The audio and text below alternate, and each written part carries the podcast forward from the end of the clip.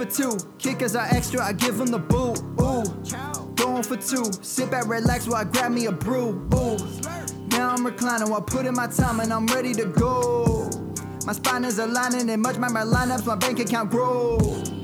I am so rich, but knowledge is all that I'm leaving it with. Ooh, listen to this. Multiple options, how far can I get? Ooh, DFS Dynasty redraft tonight, I'm not finishing last. I'm finishing past any and all, I am looking to last. What else? This spot is popping and I am so locked in and only opening the door when it is opportunity knocking. And all of these spots keep on talking and talking. So what are we talking? What kind of alignment? And running it deep, even players forgotten or came from the bottom or hitting that top. And this spot is popping, yeah, this spot is popping. And woo, this is the arm champ. Yeah. Put up your arms, yeah. Sound the alarm, yeah, yeah, yeah.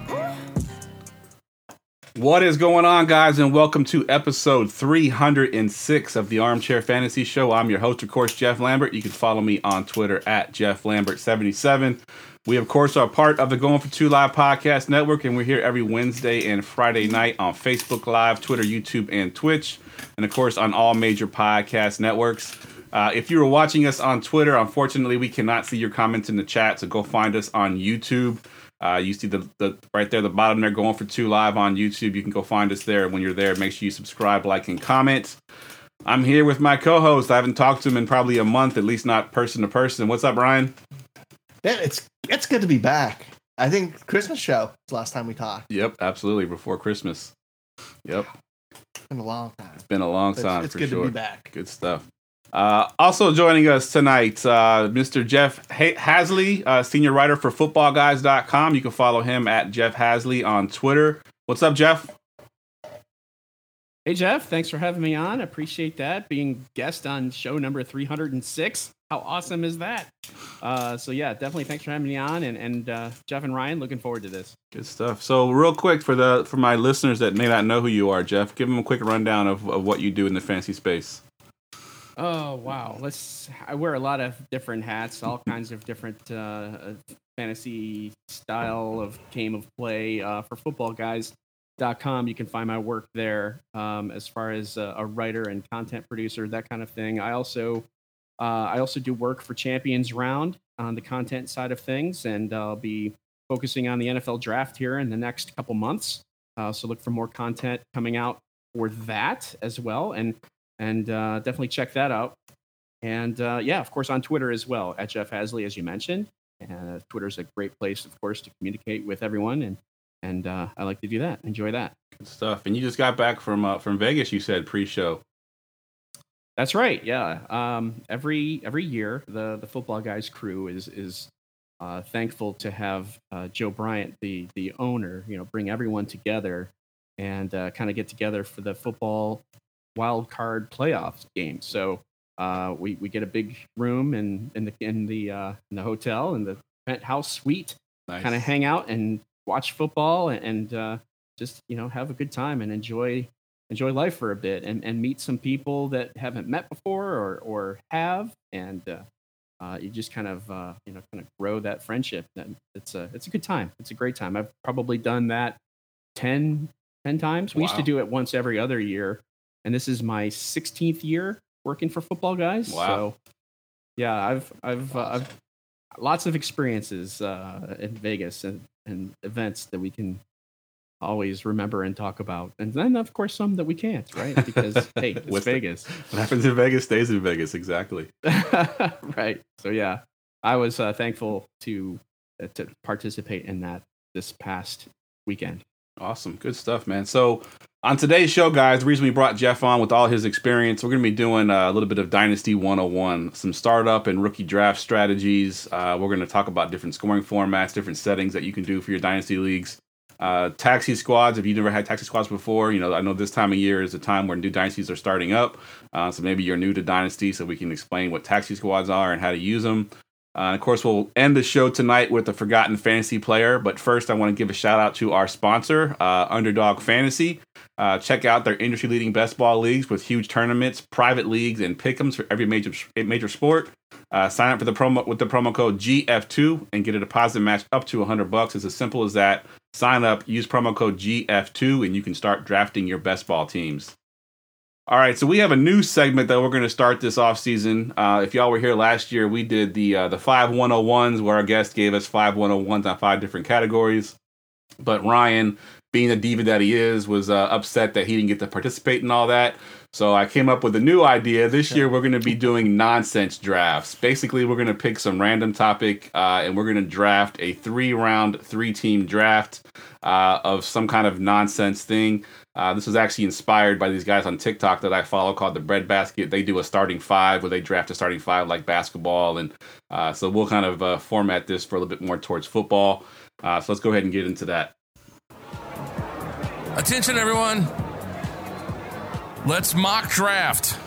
All right. So today we are mock drafting sidekicks. It could be TV, movies, video games, real life sidekicks. Anything goes. Get creative. There are no rules. And because you are our guest, Jeff, you get to go first. You got the 101 here. Yes. So the 101 of sidekicks. You know, I kind of thought about this a little bit. I'm like, who would be the 101 of sidekicks? Like, who's the ultimate sidekick? For my answer, it's Robin, right? Of Batman and Robin. I mean, if you think of sidekick, you think of someone who's important, but yet not quite important enough to be the main guy. And that's kind of Robin. So Robin is my first pick there. Absolutely. Yeah, I agree. That's the 101. I mean, we use it in our writings and our, you know, on the podcast when you say he's the Robin to so-and-so's Batman, you know, that's right there. That's basically, you got to be the 101 if that's what you're saying. So yeah, I agree. I think Robin would be my 101 as well. All right, Ryan, what you got for your sidekick? Yeah, that was a smash. I hope you forget that one somehow. So was I. Yeah, I'm going with Luigi. The taller, greener fella over in Mario Brothers. He's always more fun to use. I think it's a little bit quicker in Mario Kart. Yeah. He's a dick. Hey, the green pants versus the red pants. Absolutely. Pants, yeah. Yep, absolutely. I love it. I love it. And his girl doesn't get stolen all the time either. He's down for his boy. Yeah, good point. Good point. There you go. All right, so I got the back-to-back picks here, the 103 and the 201, and I got a bunch of names written down here, but I think the one I'm going to go with here, my daughter and I have been sort of binge-watching all the Star Wars series. We're actually watching the animated series now, so my sidekick for the 103 is going to be Chewbacca. Obviously, he's, you know, Han Solo's sidekick in all the movies. Everyone loves Chewbacca. They try to, you know, emulate the voice and all that stuff. But Chewbacca was my 103. And then bringing it back on the other side, I had a couple options here, and I want to be different. I only get 3 picks, so I want to pick some, you know, people that maybe y'all hadn't thought of. But there's a movie out there that it's a little bit older now, probably the 90s. And it's Tombstone and his sidekick Doc Holliday and the Val Kilmer version. You know the I'm your Huckleberry. You know, that's one of the famous quotes in that movie. I'm going with Doc Holliday. He played that part so well. I just, whenever I think of Doc Holliday, I think of the Val Kilmer version of it. I know it's been done many times, but I'll take Doc Holliday with the 201. All right, Ryan, back to you at the 202. So 202, getting a little weird. I'm taking Silent Bob and Death Bob. Nice. My man doesn't say a word, and he's absolutely hilarious. That's an awesome one. I did not have him on my list. That is a great pick for sure. I love it. All right, Jeff. All right. Now you got the back-to-back here. Yes, I can't snipe myself. So I have two picks in a row, and I don't know if there's anything that can really be wrong here. It's just kind of more of a preference. Oh yeah, like if I say something and you guys are like, oh yeah, that's a good one. Hopefully that's the case. So I'm going with also going back to 90s, and this being a TV show. And like I said earlier on, I said a sidekick, someone who's kind of like, you know, kind of important, makes maybe a little bit of comedy involved there, but they're not as important as the main character, right? And it's kind of like the two kind of go hand in hand. I am going with Seinfeld's best buddy, George Costanza, as my sidekick. Ooh, that's awesome. That's a great one. And I wasn't sure which order to put this in, but also kind of sticking with the 90s, starting with Saturday Night Live, turned into a movie, Wayne's World. Not Wayne, but his buddy Garth. is another sidekick there that I have, and I think is... worthy. We're not worthy. I think Garth is worthy. Absolutely. I had him on my list as well. That's a great pick. That's a great pick. If you grew up in the 90s, you know all about that. All right, Ryan, back to you. I'm going with Bucky Barnes, a.k.a. the Winter Soldier. He's not only been the sidekick to two Captain Americas now, he is an absolute monster, and he's just there for his best buddy when he's not brainwashed, and he's down. He's down for it. I like it. I like it. That's a more modern pick. I like it. Good stuff. All right, so I'm going to finish it off here, and I got a couple of names still on my list that I like that y'all didn't take, but there's one that stands out to me, and it's probably not one that y'all had on your list, but this movie came out. It's a series of movies, but the first one was the first and second one were probably the best two, and that's Austin Powers and his sidekick Mini-Me. That was one of the an excellent one movie right magic right there. That was just awesome, and that little rap that they do some point in the middle of the movie was just hilarious. So I'm going with Mini-Me as my final pick there. Any other ones that y'all want to mention real quick that y'all had on your list that we didn't draft? Just curious if y'all had anybody y'all wanted to mention. You got Short Round from Indiana Jones. Nice. Shorty. I had Goose. I had Goose from the original Top Gun on my list. He was one that I was looking at. That's a good one too. And you go Samwise Gamgee from Lord of the Rings. Yeah, that's a good one too. I had him on my list too. Samwise Gamgee for sure. Jamie in the chat says Tonto from Jesse the Lone Pinkman. Ranger. What was not a good one? Jesse Pinkman, of course, the sidekick to Walter White. Absolutely, absolutely. All right, so like I mentioned at the top here, we're going to do some Dynasty 101 stuff, and we'll start basically where all Dynasty drafts or all Dynasty leagues start at, and that's the startup draft. We're just going to talk different strategies that we all like to use in our Dynasty leagues and just anything general. If you're in the chat and you got any questions, feel free to chime in. We'll try to get to you as many questions as we can. And Jeff, I'm just going to open the floor to you just to kind of give me a brief sort of way you attack your startup drafts and different things you look at as far as strategies. Well, I think it's always good to know like the values of each pick that you have during the draft, not only yours, but everyone else's, and what it would take to either move up or move down. And if it's like a slow draft, you kind of have a little bit more time and ability to figure that part out.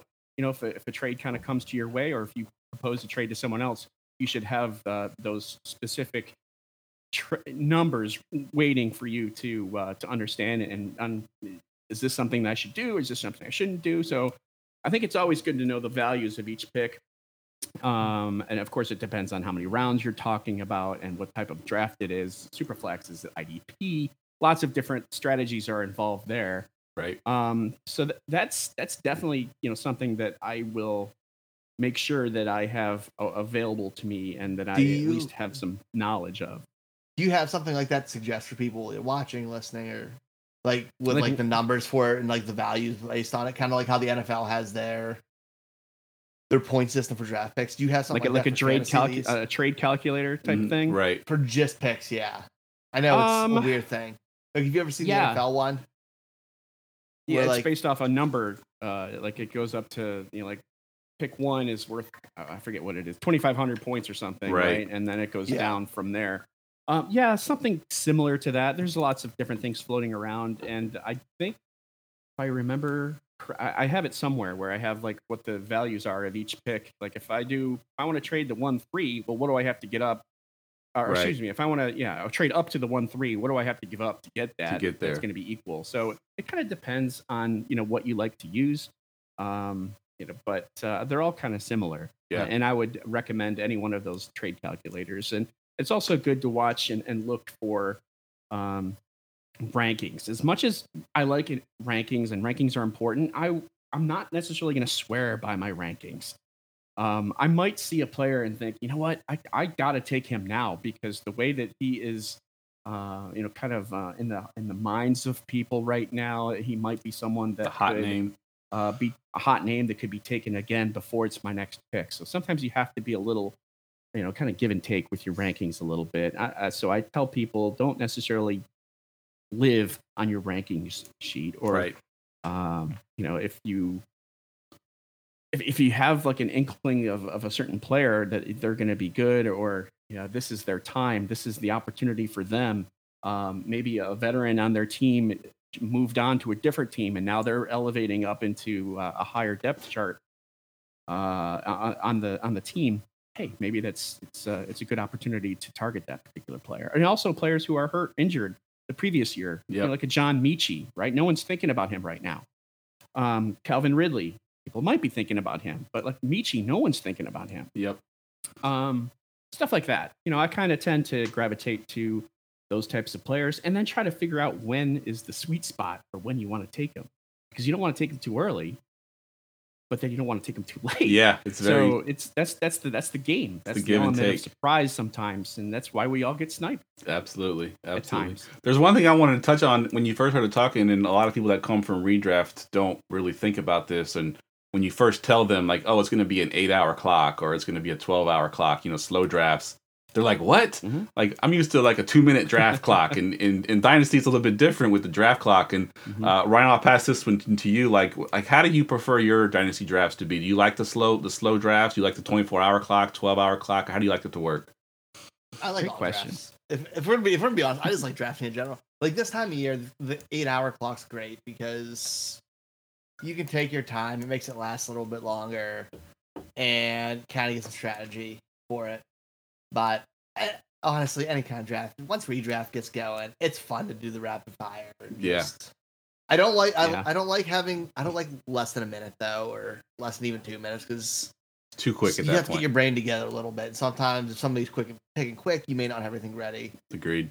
Like that. And yeah, the one thing I like about the slow drafts and what I was telling, I just actually recently just started a new Dynasty, which is a bunch of guys that hadn't played Dynasty before. I think a couple of them were in the chat. It's kind of why this podcast. You're trying to find easy money.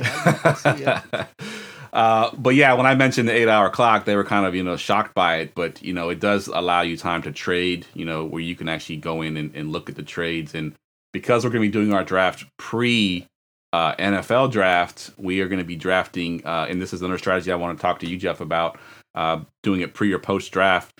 We're drafting the draft picks in the draft. So you obviously, you know, you got to think, do I want to take the 101 here, or do I want to take, you know, Nick Chubb or whatever the case may be, a player or a pick? How do you like doing your drafts? Do you like them pre or post NFL draft, or does it matter to you? I prefer to when I have a draft, I prefer to know where the rookies are, where they're located, what team they're on. So that's my preferred style. But then again, you know, it can also benefit you, especially if you know the players pretty well, and, you know, drafting based on, just your knowledge of the players, not necessarily where they have landed, is also something that could be kind of a feather in your cap. But so when you're in the draft that you just kind of spoke about in the startup, you're drafting the actual pick, not the player. Exactly. Yeah. The actual pick. So if you want the 101, you got to draft that pick in the course of your draft. Yep, exactly. Okay. All right. Yeah, that's something that I have I've done, I think, maybe once or twice, and I'm not even sure if it was a real draft. It might have been a mock. So I haven't done that too often, but I like that. It's a good strategy. It's different. And yeah, I have a guy that's everything has its own strategy, right? And there's advantages to all of it. Mm-hmm. Yep. Disadvantages. Yes, 100%, especially in some are terrible. But it also, if you're really high on a guy and you drop him because of landing spot, sometimes it really doesn't matter as much as they think it did. Yep. I wanted to hit on the one thing you were talking about, Jeff H, about with like trading back and like the values with that, mm-hmm. not knowing where. One of the biggest things for me when I'm trading back is I'm a big fan of like tier based rankings or buckets or whatever. Is seeing if I have 3 or 4 guys who I have grouped very close to me, and I don't think it's really going to make a huge difference, why not get that extra draft capital move back?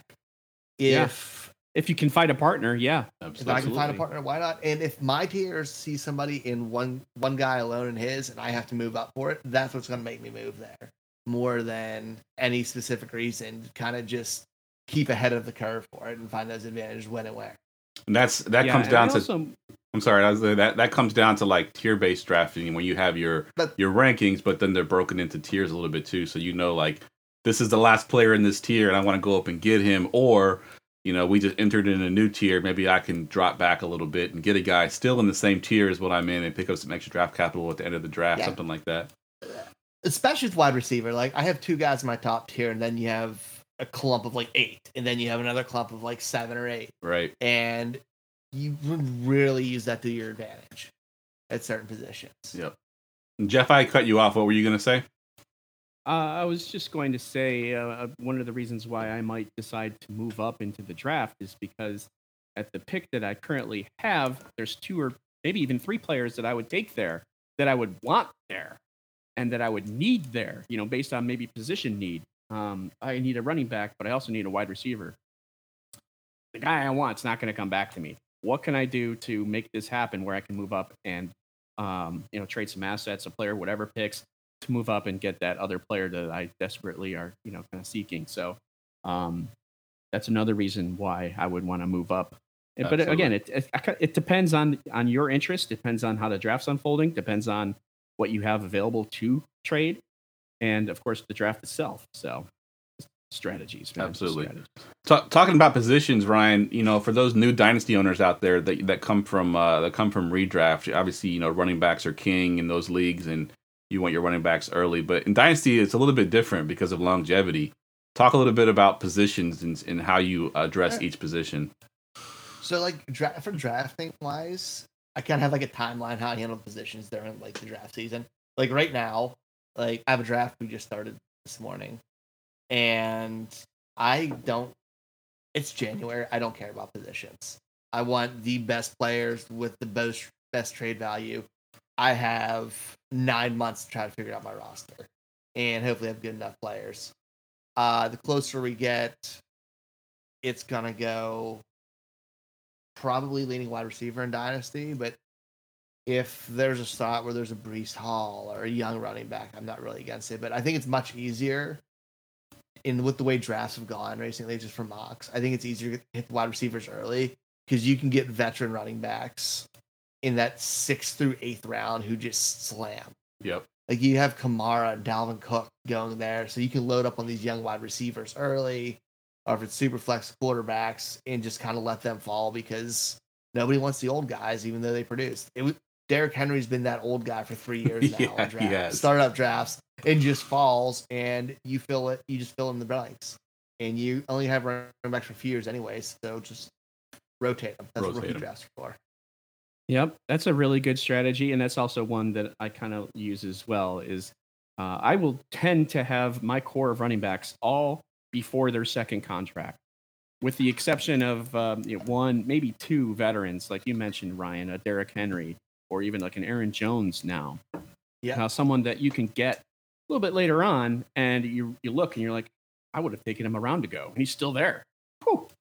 All right, let's do it, right? And then, like you said, wide receiver being extremely important. It is. I mean, the most longevity on any position in a dynasty league is likely wide receiver or quarterback. But you want to have that core as well. And I think when you're drafting running backs in a dynasty startup, you want to have quantity, but you also want to have quality. And at some point, quantity actually is more important because then of course, quality is important. But I'm just saying to have more running backs that could potentially turn into something. Versus, you know, going with one or two guys and the rest veterans. You don't necessarily want that. You kind of want your mix of both, but at the same time, you want to have that youth. You want to have those Rashad Whites and those James Cooks and those, you know, the younger guys on your team, the Damian Pierce. You want to have those guys on your team because you think that they could, you know, turn into something. A back that hasn't done that yet, maybe like a Brian Robinson, right? Or you know, another running back. Oh, let's see if I can think of one. Jerome Ford, maybe for the. Oh, I love Jerome Ford. Excellent call there. Even a Khalil Herbert, who is also likely coming into his own right with Montgomery as a free agent. He could be the starter for the Bears next year. Yep. Having guys like that, you know, that core. Love the Jerome Ford call. Didn't he look great in those preseason games? I have him in a few leagues, so I'm like, come on, make it happen next year. Awesome call there. Pierre Strong, another. So you want to have guys like that. If you can have like five guys like that in that age group, and then Jalen Warren's a good one. Mm-hmm. And then like a Derrick Henry and Aaron Jones, a Dalvin Cook, or something like that in your back pocket, someone who's had their second contract that you can just kind of rely upon when needed, but it's not part of your core. You get my what I'm saying? That makes absolute sense. That's definitely something that I love that strategy. Something that redraft. Like go ahead, Ryan. I'm sorry. Oh, I was gonna say, with skipping ahead, like I know it's like we're talking about rookie drafts too, but that feeling in the running back, and it's always like everyone talks about first round running back in rookie drafts. It's that second and third round running backs in rookie drafts that really make a difference, because Damian Pierce was what, second or third rounder last year. Yep. Undrafted if you drafted really early, and some rookie drafts even undrafted. White too. Rashad White, another good one. And it hits like because just the opportunity, running back, so much of its opportunity. And you get like Alexander Madison, who's been that dude we've wanted to hit every year and just has it just for one or two games. But like but we still know if he has a chance, it's there. It's just you have to get the guys who hit and get lucky, and that's what the late picks are for, and that's why you want to get as many as you can. But that's where you load up on those young running backs like we were talking about who aren't getting drafted high. It's fine to get Breece Halls or Bijans this year, but you're going to win money in fantasy getting those middle round pick running backs. Yep. Even more so than receivers, because they're easier. They have an easier chance to break out. Yep. Absolutely. I was just going to say, one thing that, going from redraft to dynasty that, they don't always realize is the depth of rosters leaves the waiver wire pretty barren. So if you lose an important player, if you don't have that young depth to fill in, you're in trouble, really. I mean, that's kind of what dynasty is you're drafting these young guys with the opportunity that they might get the chance eventually. And with running back, obviously we mentioned injuries it's the most injured position on offense, at least, and it's constantly turning over where your third round running back your third string running back might get a chance to play. And even if it's one or two games, if he's in there for the full workload, he's worth it to play in there. So yeah, agree 100%. Just one last thing I wanted to touch on, Ryan. If you could just kind of, how do you balance? I know we talked a little bit about it already, but balancing old players versus young players. I've seen it in drafts where some guys go super young, constantly through the whole draft. Then there's guys that draft like redraft, and they get the older guys they want to win now. How do you balance yours? I'm a big fan of trying to win now. I will say that, just because I'm paying money, I want the best opportunity to win it back. But that said, you got to go off what your higher draft goes and how those first 3 or 4 rounds go. If I'm not hitting on who I want, and like I don't think it's a championship contender right away, I'm getting a couple stars who fall, I'm probably going to lean young. But I'm going to let the first few rounds decide that. After round like 12, 13, I'm just pounding the younger players on there and just trying to get as many as I can and get depth in those ranks, like those young running backs we talked about or wide receivers have an opportunity. But a lot of it's going to be off of how the first beginning of the draft goes. Because if I trade up and I get 2 top 12 players and I think I can win a championship, I'm going for it. Yeah. And I'm going to I might reach a little bit higher than those veteran running backs or veteran receivers who are getting slept on because of age, because they can help me win now. 3 years down the line, I might hate myself for it. But you know what? If I win 1 or 2, I don't care. Yeah. That's something that I think dynasty players sometimes forget. Even some of the veterans, they're in a constant rebuild where it's always the next guy, the next guy, the next guy, and they're constantly rotating their roster. At some point, the purpose of fantasy football is to win. Like, it's not to have the best portfolio. It's not to have the deepest team. You know what I mean? Rebuild shouldn't take more than a year. Exactly. Like, you got to go for it sometimes. If your team is, in that spot, don't trade away your old guys thinking, I'll get a good guy for next year. If you have that roster that can win, hold on to those old guys and go for it. Jeff, what are your thoughts on that as far as old players versus young players? Are you kind of in the same mold as Ryan? Yeah, I mean, I kind of agree with what Ryan was saying, absolutely. And I also think that it matters based on position, too, because you could kind of target some older veterans, a quarterback, like an Aaron Rodgers or perhaps even a Tom Brady. Shoot, he's still valuable. Insane. So I think it's okay to target older veteran players at quarterback. And it kind of depends on the position. I mean, running back, too, as well, and wide receiver as well, and tight end. But, in my opinion, you don't want to have too many of those. Even if you can make a run for the title, sometimes having too many veterans is not the greatest move. But I mean, if it leads to a trophy, I'll go for it. But you also want to think about the year after, not just this year. It's important to get the trophy, but this is your team. You know, people want to win the Super Bowl, but they also want to have a dynasty, right? Yep. They want to have a team that wins. Look at the Rams. Yeah, right now. That's a great example. Yeah, absolutely. Exactly. They went for it all, and they, you know, they're paying for it now. But yeah, they got the Super Bowl. They got one. That's all that matters. They're not going to be good for 3 or 4 years now because they're just in cap hell, and it's not great. Yeah. But you know what? They got what they wanted out of it. Yep, absolutely. Mm-hmm. All right, let's go ahead and talk about the rookie draft a little bit. You know, rookie drafts, you know, typically happen right after the NFL draft. I've seen some that wait until after preseason, but in general, Ryan, as far as picks go, assuming you start off with just your 3 picks or 4 picks, whatever it is, do you prefer to consolidate your picks and move up, or do you prefer to have more bullets in the gun, so to speak, and move back, or does it kind of depend on how the draft goes?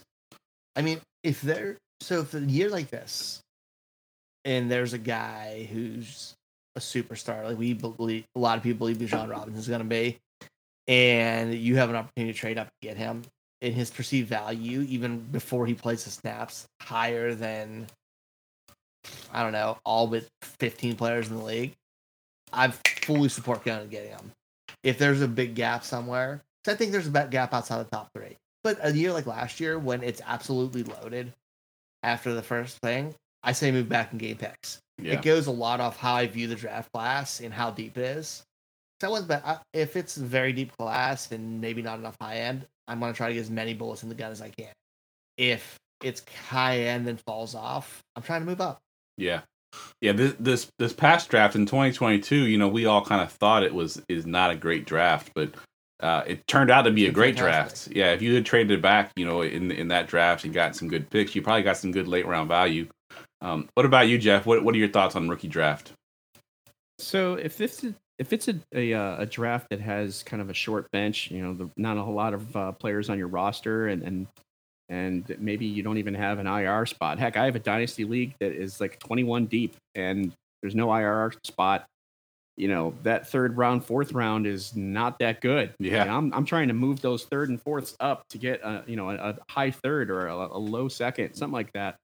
So I'm trying to consolidate in that regard. Now, in other drafts, other leagues that I have, where I've got like a 54-man roster IDP dynasty, you know, where I just want picks, you know, give me some of those. So it depends on the size. If you got a deep roster, I think it's good to trade back perhaps and gather some picks. It also depends on where you are with your team and what you need.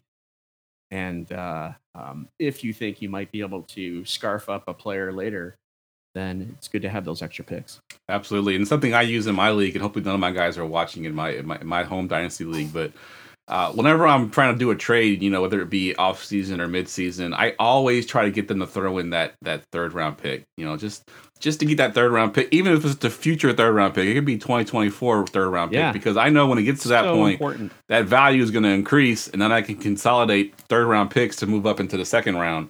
And I've been doing it for years, and it just, you know, at the time when you're throwing a 3rd round pick and you're like, it's a 3rd round pick, who cares? But when I got 2 or 3 or 4 of them, you know, going into a draft, I got firepower to move up in the draft. So that's something I do absolutely. As far as a strategy. Ryan, I'm going to go to you on this one. As far as how do you determine your draft order? Let's start with just the first year. Is there a way that you do it for the first year? If you're not drafting the draft picks in the first startup draft, is it just reverse order of the way the startup went, or how do you do it after the NFL draft is over? I actually like the way that you do it. I've never actually done one either where you don't take the picks, or you do for the rookie year, you have the players in there, or you pick the draft picks. Fair. I think that's the fairest way to do it. Doing reverse, I don't think that's fair. Like, it's really not, because you get that 12 spot, you're still getting 2 back-to-back really good players there. Yeah. And you hit that with the 101. Like, you could come out away with, right now, CeeDee Lamb, a decent quarterback like Trevor Lawrence, and then pop it with Bijan Robinson, and you're in a better shape with 3 really good players than a lot of people. So I think that kind of makes it hard to do like that. So I think either include the picks with it, the players or the picks. So, Jeff, you said you do most of yours after that. I'm curious, how do you end up doing yours? If you do start up before the NFL draft and then your rookie picks are after the NFL draft, do you just do reverse order, Or do you have some other way of figuring it out? You know, I'm trying to think of the last time that I had that, where I had a startup where we had to figure out what that was. I think the startup included the rookies. The actual name, the rookies. There was no rookie pick after in this particular draft. Gotcha. I don't think I've ever done that, other than with pick numbers. I've seen it before in a couple of the. I've never done it myself either. I always do the picks before because I like to draft immediately after the Super Bowl and whatever. But I've seen it where people do the reverse order. So whoever had the 12th pick in the startup gets the number one pick in the rookie draft. I would trade the 101. I would try to trade if I was the first pick. I'd try to trade the last pick. Yeah, I'd try to see if they just switch draft positions. This year, especially, 1,000% would every time. Yep, this year especially because I think I would. Bijan is that guy that we think is going to be like. I mean, this is the guy that's been hyped up, almost like the Saquon Barkley year. You know, I think a couple years there in a row, we weren't really sure who the 101 is. You can make an argument for different guys. Obviously, JT was the number one. Then CEH gets drafted to the Chiefs. He jumps him. He was the 101. But the year Barkley came out, he was the 101. Everyone knew he's the 101. And I think it's the same thing with Bijan right now. If you were to get the 101 in the startup and you could trade back knowing that you get the 101 in the rookie draft, I would most definitely do that as well, Ryan. 100%. Zero hesitation. 100%. Good stuff. Anything else y'all want to talk about draft-wise before we move on? Any other tidbits y'all want to pass on? Just the fact, we talked about fast versus slow. I would prefer the slow draft if it's a really important draft that I'm doing. And if there's a chance that I'll be able to, take part in some trades, whether it's either me moving up or me moving down, having that slow draft kind of allows you to take a look at those opportunities a little bit more in depth. So I prefer a slower draft when it comes to a startup or something that's going to, be of significant importance of how I draft. Yeah, so. Absolutely. But at the same time, a faster speed draft, that's the different strategy. So, most likely there's either no trades or many fewer trades, right? So, right. Just to go to those dynasty guys the redraft guys that go into dynasty that don't like the slow drafts. And you see a lot of guys like rushing people to hurry up and get through the draft. For me, I'm like, enjoy it. You know what I mean? Like, there's no games. We're probably in this middle of the summer or, now we're going into spring. There's no games. We're not worried. We're not rushing. I always like when I wake up in the morning, look at my phone, like, oh, crap, I'm on the clock today. It's kind of like a good feeling. I get to go, look at my team and look at my roster. And, for Scott Fishbowl during July, I wake up, I'm on the clock. It's kind of a cool feeling. Last about 2 weeks. So enjoy it. Don't try to rush it and get it through, because all you can do is rush it through, and then what? Then you're done. You wait until the season starts. Might as well stretch it out. And then you're drafting in January, and you plan to cut down leagues. And you actually have to play 14 more. Exactly. By the time you get to the season starts, you got like 5 or 6 extra leagues that you didn't want to have. That is absolutely true. One other thing, I don't know if you guys agree with me on this, but with rookie drafts, I don't think position matters. If you're drafting BPA, 100%. Because if you feel somebody's going to hit, and it doesn't matter if they're running back, receiver, quarterback, if you think and believe that guy's going to hit more than somebody else, take them. It's a marathon, not a race in dynasty. Yep. Like, it's not a sprint. Like, I want the best rookie and the best chance to have somebody I can either play or flip later. Picking for a positional and missing out on a superstar talent, even if they're hurt, like, don't do it. Yeah, I got especially if your league trades a lot. Yeah. Dude, look at trades a lot. Look, Jameson Williams right now is going 5th round in startups. And he went from a place where he dropped almost outside the top 12 in rookie drafts to almost free agent. As soon as he gets healthy from being injured, skyrockets. Like, just take the best player. Who cares if it's going to be a weight or not? Yeah, I was trying to look up who was the Bucks running back, the rookie that was drafted a few years ago that ended up not doing anything. Was it Keyshawn Johnson?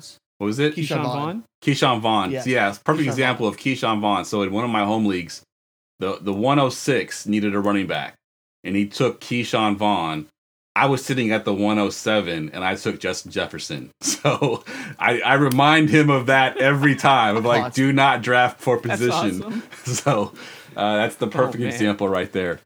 All right, guys, you went to something fun for your home league. At Going For Two Live, we do a live 1 hour personal league podcast dedicated to your league. We break down every team in your league as well as rank them from worst to first. If you visit goingfor2.com/PLP, PLP stands for Personal League Podcast. You can get the details and book your podcast there. We do Dynasty, we do Redraft, we do Superflex, we do Vampire Leagues, we've done Empire Leagues, we've done all kinds of leagues. We did a 20-man Dynasty League last year. It was pretty awesome. Again, that link is goingfor2.com/PLP.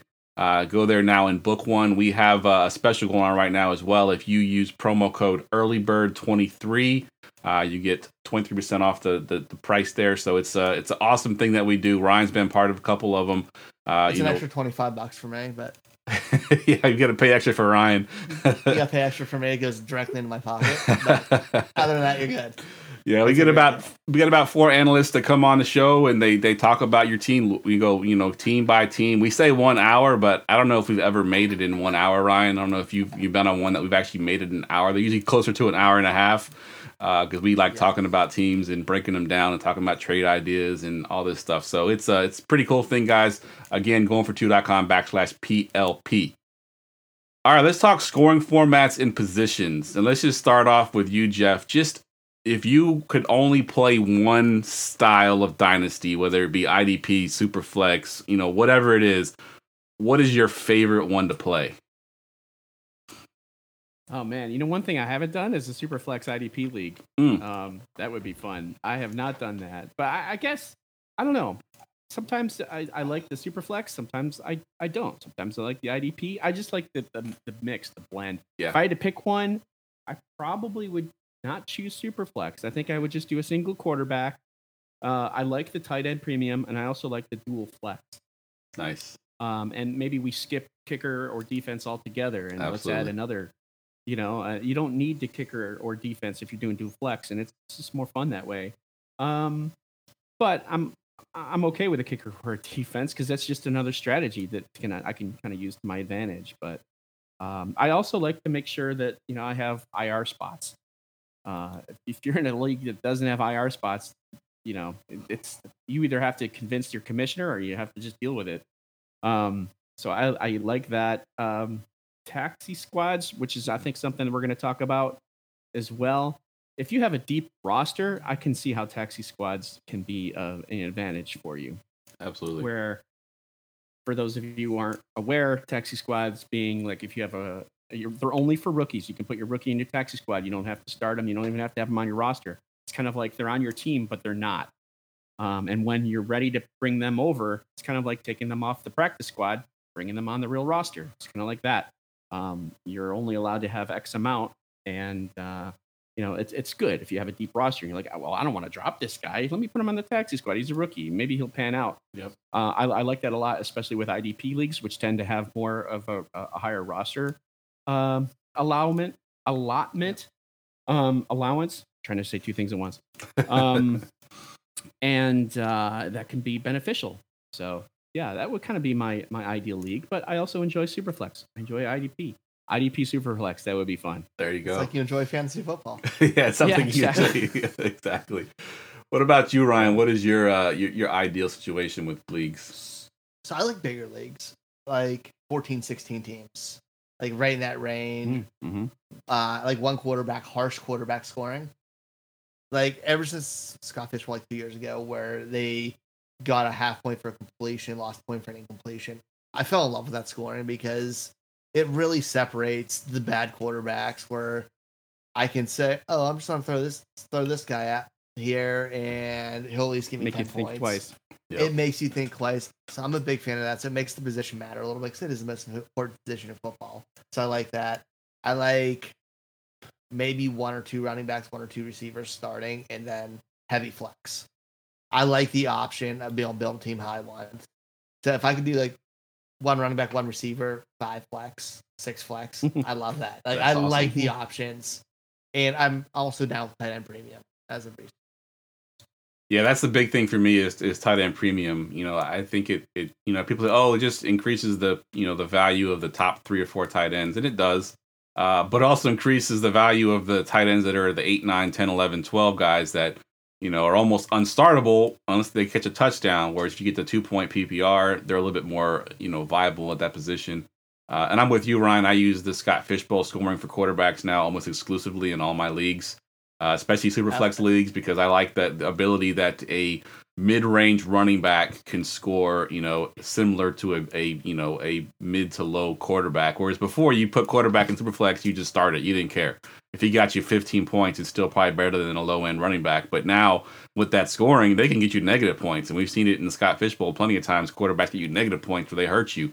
So having that mid-range running back in the Superflex spot is sometimes more advisable. So I'm with you 100% on that. And I'm with you, Jeff. I kind of like a little bit of everything. You know, last year was my first year getting into IDP, really. Ryan added me to one of his leagues as an orphan I took over. It's 11-man offense, 11-man defense, pretty deep league. Mm-hmm. It's a lot of fun, though. I didn't think I would like it. It's funny because I have on my Sleeper app, I put my teams in the order of importance, right? So my home league's at the very top. Mm-hmm. And Ryan's league has now made it to the second spot because I like looking at that league, so... It's up there now, so that I like that league a lot. But yeah, I like to mix it up if you're going to do multiple leagues. But if you're only going to do 1 or 2 leagues, obviously get into the leagues that you want. There are a few rules that I want to make sure that I check before I get in there. And one of the rules I want to talk about with both of you is the veto rule. I am a big proponent of absolutely no vetoes in a dynasty league. You paid your money.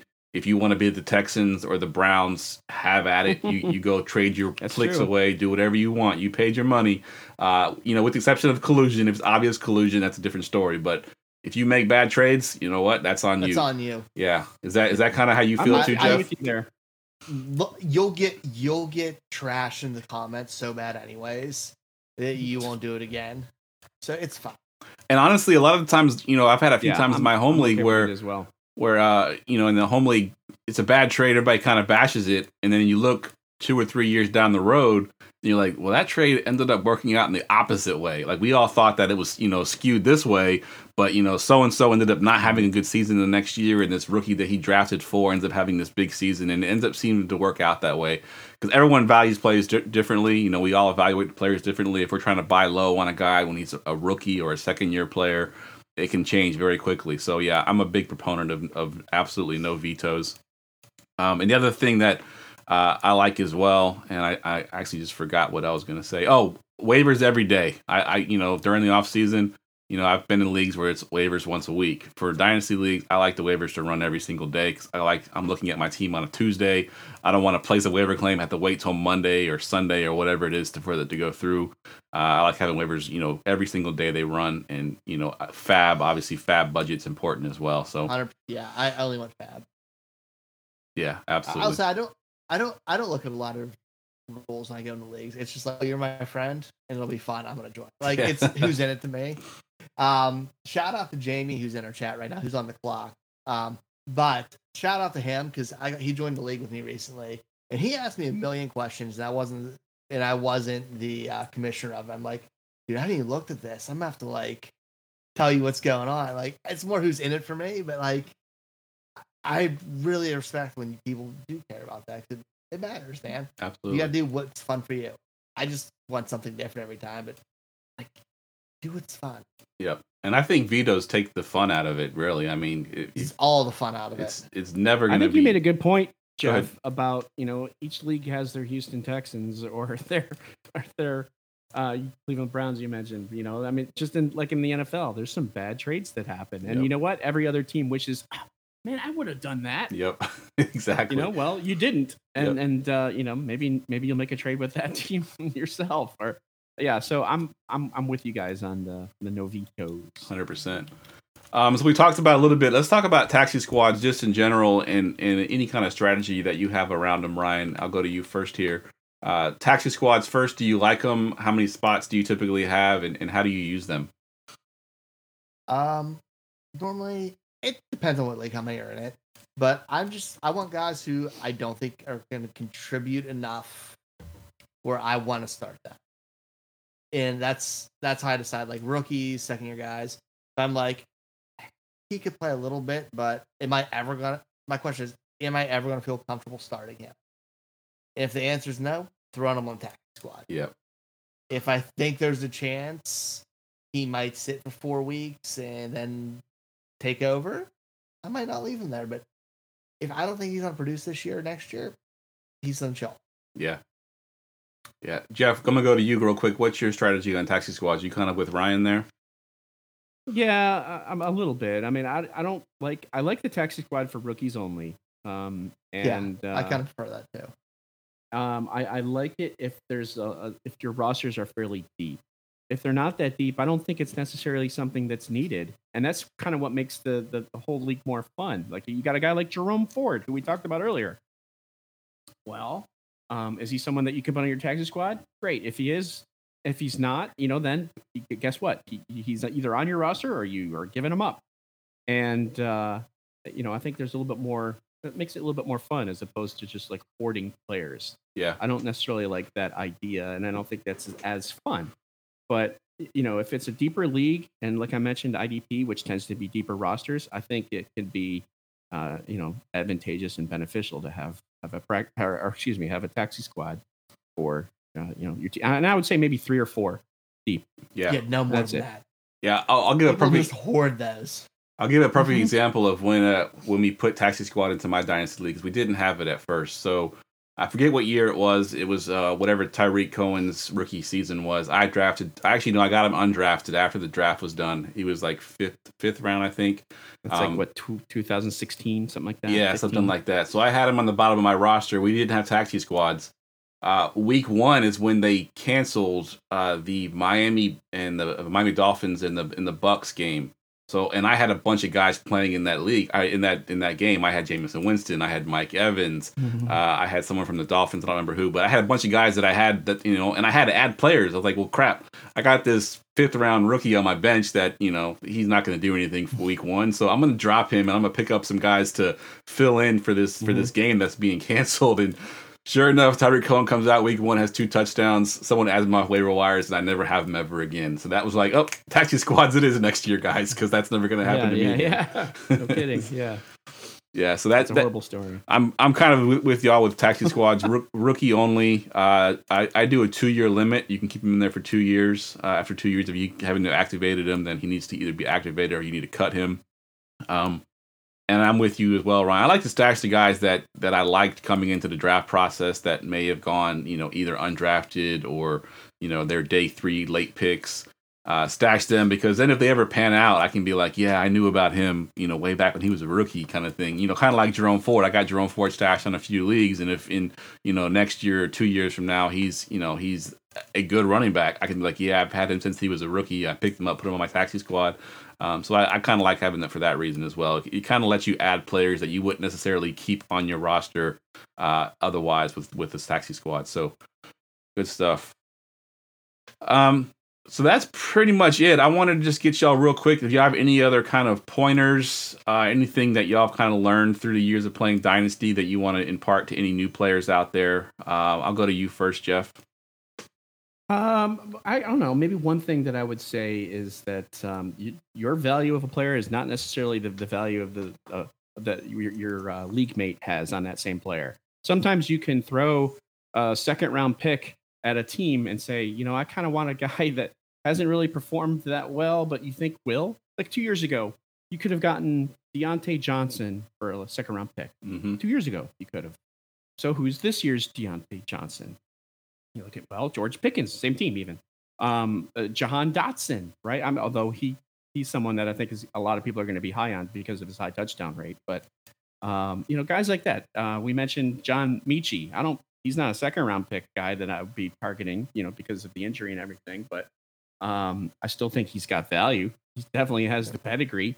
He's almost like he's a new rookie coming in. Yeah. There's a good chance he could be paired up with his former quarterback next year. Yeah.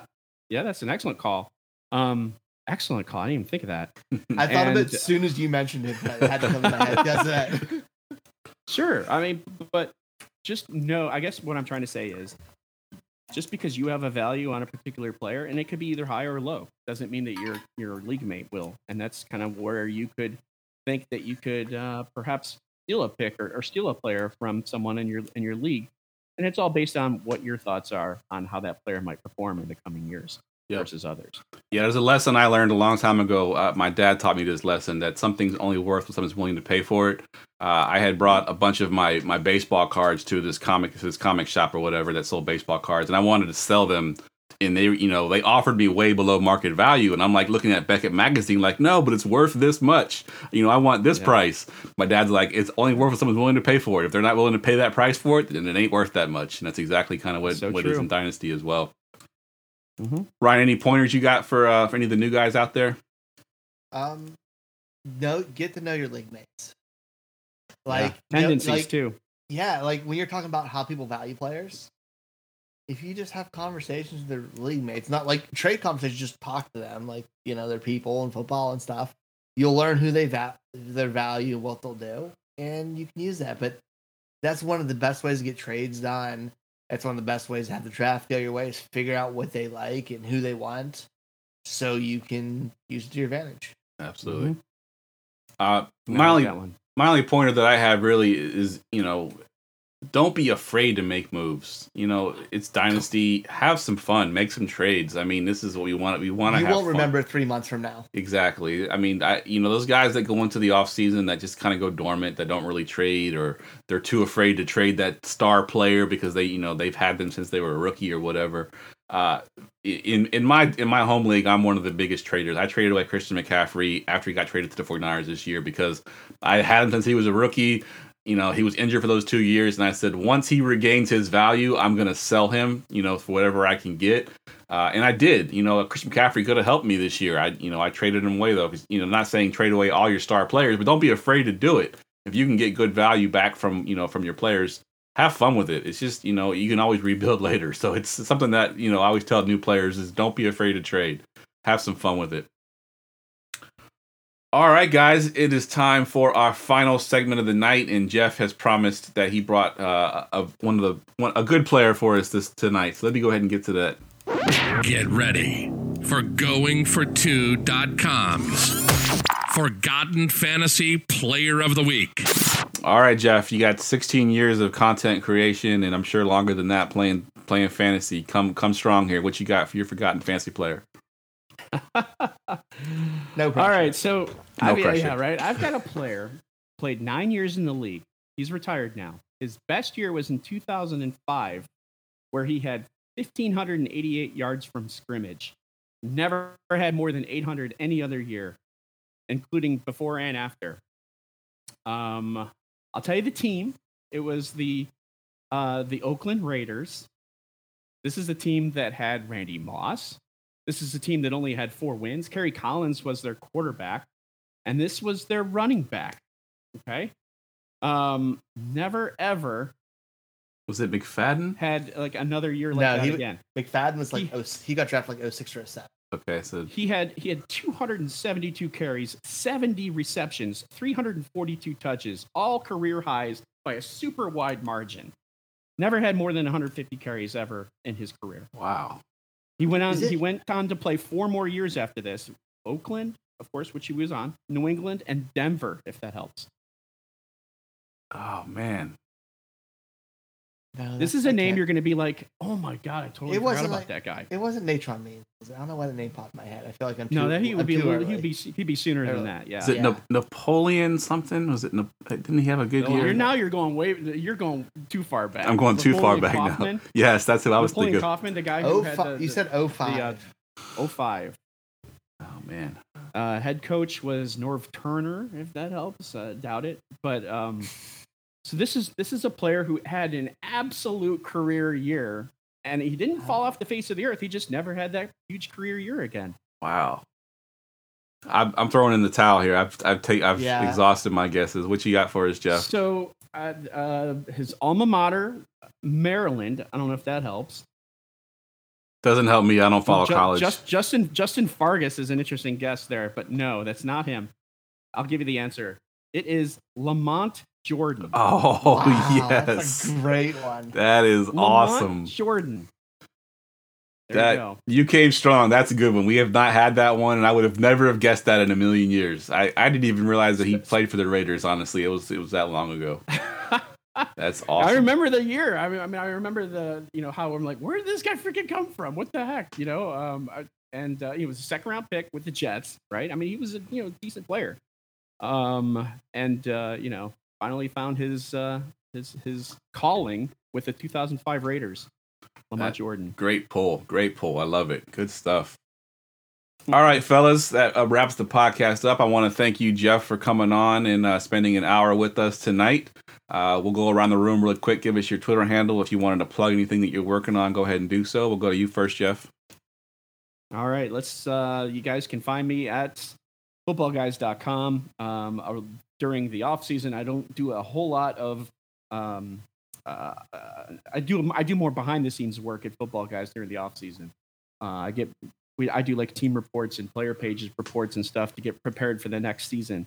But you can find my work there during the season. At Jeff Haseley is my Twitter handle, just like it says there below, but you throw in a little @ in front of that. I should have done that. I'm also doing a draft project for Champions Round, which I kind of do part time.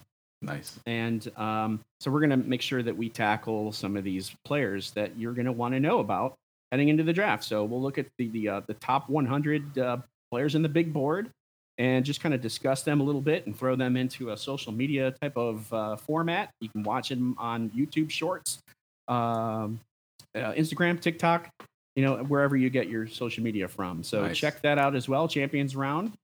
And thanks for having me on. Appreciate it, man. As always. Thanks, guys. Definitely. Ryan, what you got going on? Find me on Twitter, Fox534. I come alive this time of year once real football's over. Find me a podcast here every Wednesday night. Find me over the Rookie Big Board. We're gonna be doing all kinds of rookie content there. Me and Jeff are gonna be putting out some rookie shorts here. We're breaking down a whole bunch of players. Very excited to do that. And yeah, it's draft season. Absolutely. This is the funnest time of the season. As soon as the Ravens are eliminated, it's officially draft season for me. It's the only way I make myself feel better. So it's officially draft season. I'm stoked. Yeah, my team is still in it. The 49ers are still in it. But yeah, definitely. Nobody cares. Nobody cares. I care. Tell you what you got to say, Jeff. Yeah, I was just going to say, it's good to get back into the studio with Ryan. And like he mentioned, we'll be doing some rookie breakdowns probably in February at the Super Bowl's over with. Look for that. We'll be doing all kinds of dynasty content, rookie draft, rookie mock drafts, all kinds of stuff. Got some great guests planned to come on as well.